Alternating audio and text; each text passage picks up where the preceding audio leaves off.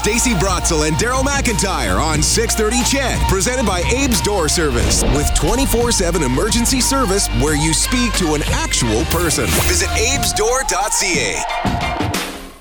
Now I'm floating like a butterfly. Good morning, everyone. It is 8.06 this Thursday morning. You're listening to This Morning on 6.30 Ched, and now it's time for a laugh. Uh, you love the TikTok, right? I like, and I know I'm calling it the TikTok. Yeah, it's I, I meant the ironically. TikTok, too. Uh, how many followers do you have? How many people follow you on the TikTok? Uh, Well, I'm just asking. Not many. Uh, just four, asking. uh, like 450. That's really good. No, it's not. It's terrible. It's not 3.1 million. It's it, no, it's not. No, um, but I, I know a guy who has 3.1 million uh, TikTok followers. Andrew uh, Packer. He's a Canadian comedian. He must be really funny to get all of those uh, followers. Good morning, Andrew. Hello, hello. Uh, no, Thanks for having me. no problem. No pressure. Uh, it's time, time to. yeah. Now, now, poke the monkey. Dance, dance. Off you go. Uh, Andrew, great to have you. You're in. You're in town uh, right now, are you not? Or you you have a show tonight in Edmonton? Yeah, I have a show tonight in Edmonton. I'm actually in the airport in Toronto right now, just before heading out, and uh, I could not be more excited to get over to Alberta. Hopefully, you didn't pack anything in your luggage that you wanted here in uh, the city. You Oh yeah, it's been a problem, eh? It's been a problem, A. And, and uh, just, just pointing that out, a lot of your act is Canadian culture. Is Canadian culture funny? Canadian culture is hilarious. I, I mean, I've toured all over, uh, like a, a lot of places, like 15 different countries. Everywhere I go, people kind of expect us to be funny and silly. You know what? It, it is kind of funny too. We, we played a little clip of you uh, earlier uh, doing a, a bit on uh, the, Canadian on the flag, flag, and the yeah. fla- leaf on the flag. And I said after it was all done, I went, "Hey, hey, hey! We're good at the in the military. We've we've uh, we've uh, you know done really well, and you know been really brave and all this stuff. So it's just a joke." And then it didn't take very long. I didn't like that comment about the flag. Yeah. No, do It's just a Canadians joke. Think, think this this nation deprecating humor is funny? Yeah, I mean, I've done it to Canadians. It's That- hilarious. That's the thing. There is a little bit more tact that comes with it. That's the thing. You see like a clip and you just get like the little joke or whatever. But mm-hmm. in the craft of stand up, there's a way of like bringing audiences in. And when I do that joke, you know, if I do it in America, I could do it immediately and just make fun of the flag. But in Canada, I have some other jokes about Canada that I tend to do first, and then we get there. Well, and it's a smile and a wink, and it's in person, and you it's a visual medium in some ways. You know, the, there are comedy albums that can be quite funny and stuff, but for stand up, it's that connection with an audience and that smile, that wink. Absolutely, yeah. We, we mentioned your TikTok followers. How has that changed the stand up business for you? Uh, it's been great. I mean, it's never been more possible to kind of make a career within comedy because of these platforms. Of course, it is a lot more demanding, so it's a lot more work expected of us.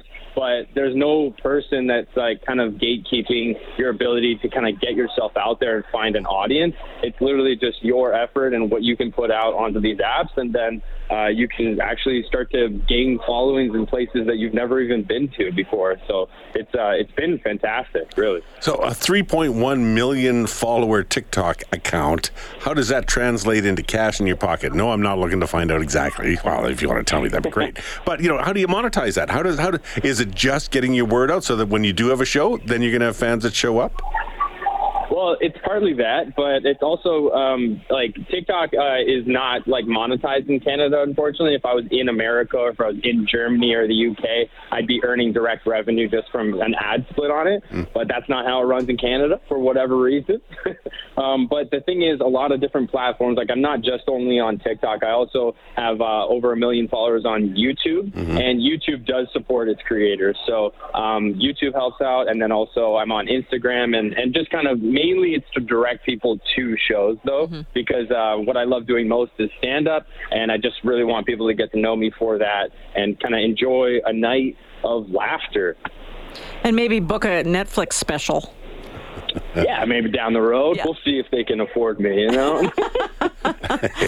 You mentioned that social media is a lot of work. So how much time do you put in? Do you feel obligated to, you know, put a clip of your show in like every day somewhere on, I on a social media platform?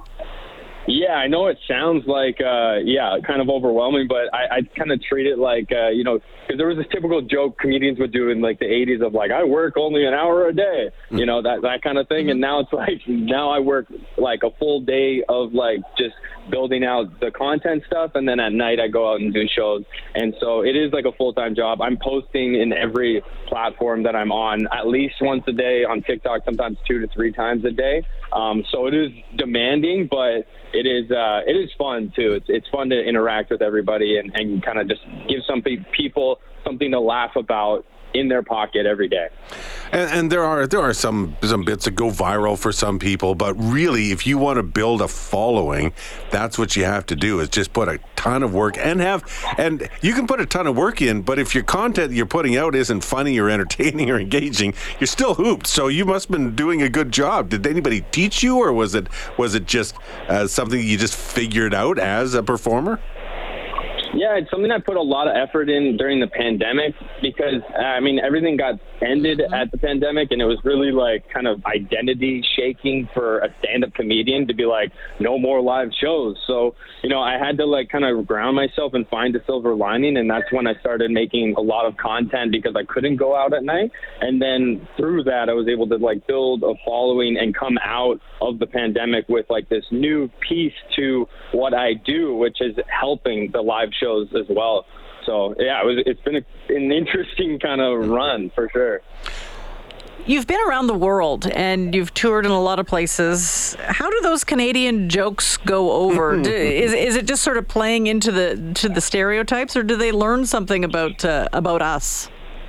I, I want them to learn something. Like I, I personally think uh, the, the reason why I wrote some of these jokes is because I find the stereotypes to be kind of corny and not like well nuanced. It doesn't really depict our culture the way that I've experienced it and the way I feel most of us experience it. So I, I actually the reason I've been to these other countries is because I wanted to write jokes about Canada, but I wanted the world to understand them and I wanted them to translate to the world. So that's why I traveled out there so that I could create this uh, this comedy special that I knew would play to a global audience, despite you know still being about my home country.